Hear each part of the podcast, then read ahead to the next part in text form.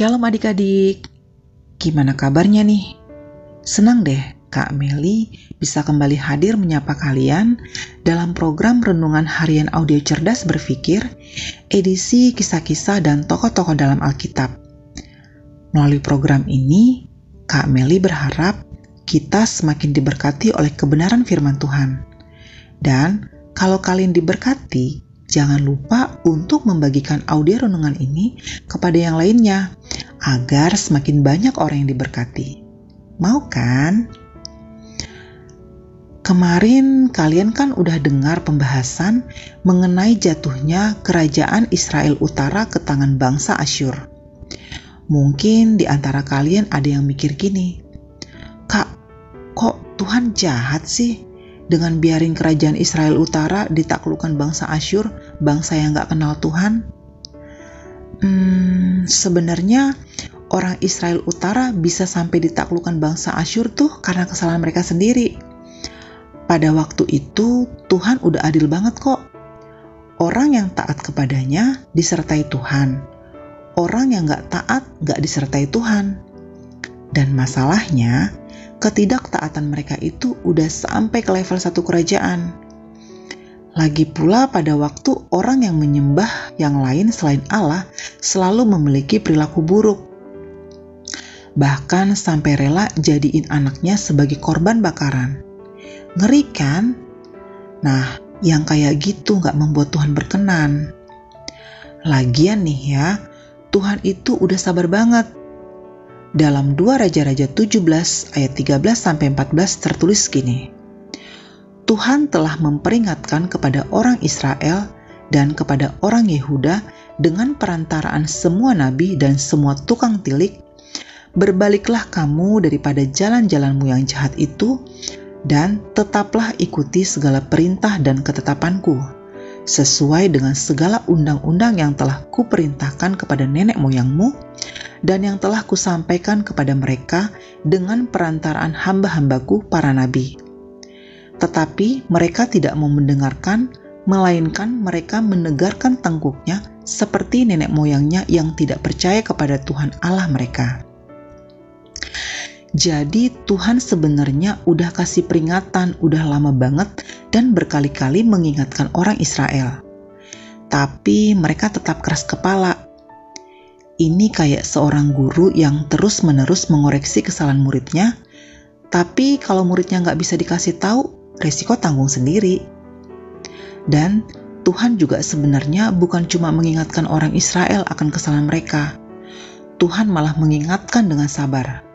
Kakak ulang ya, mengingatkan dengan sabar. Kalau Tuhan mau kasih penghukuman, sebenarnya bisa aja sejak lama. Tapi Tuhan tetap dengan sabar kasih peringatan. Dan sebenarnya kesabaran Tuhan tersebut adalah kesempatan bagi orang Israel.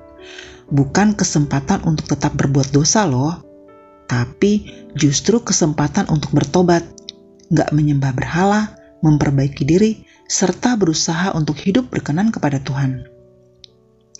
Intinya, kesabaran Tuhan adalah merupakan kesempatan bagi orang Israel waktu itu Seandainya orang Israel memanfaatkan kesempatan dengan baik, mungkin gak gini kejadiannya kan?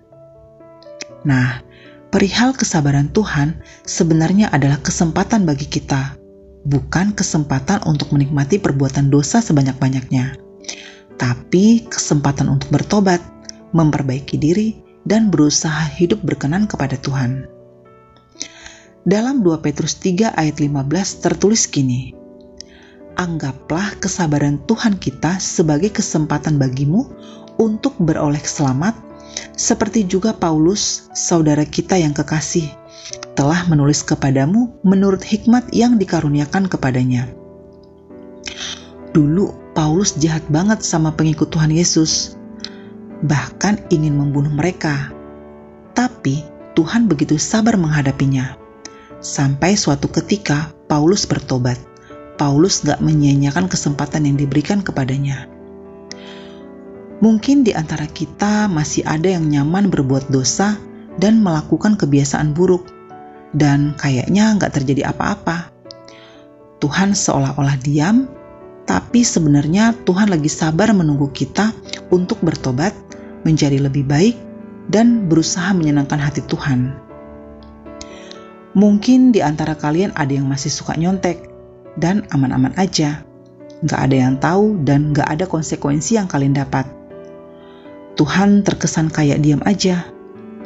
Atau mungkin tanpa sadar, beberapa di antara kalian mikirnya Tuhan itu kayak gak tahu Bahkan Tuhan itu kayak nggak hadir.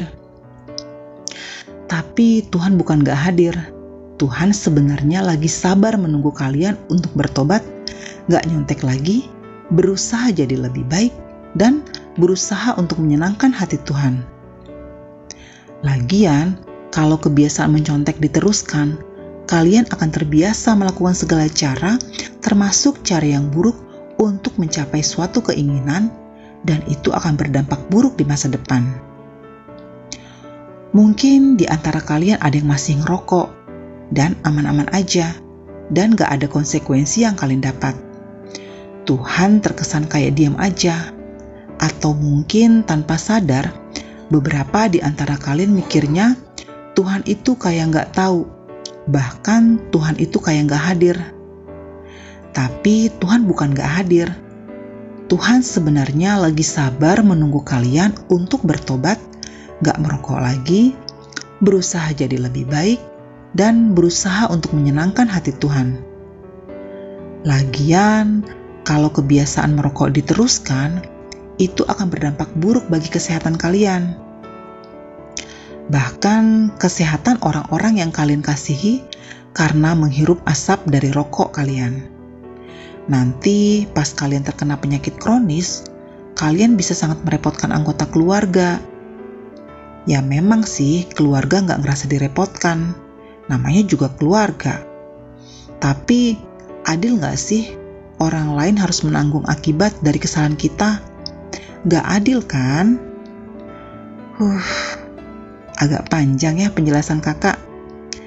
Tapi intinya gini, Kesabaran Tuhan merupakan kesempatan kita, kesempatan untuk bertobat, menjadi lebih baik, dan berusaha hidup menyenangkan hati Tuhan.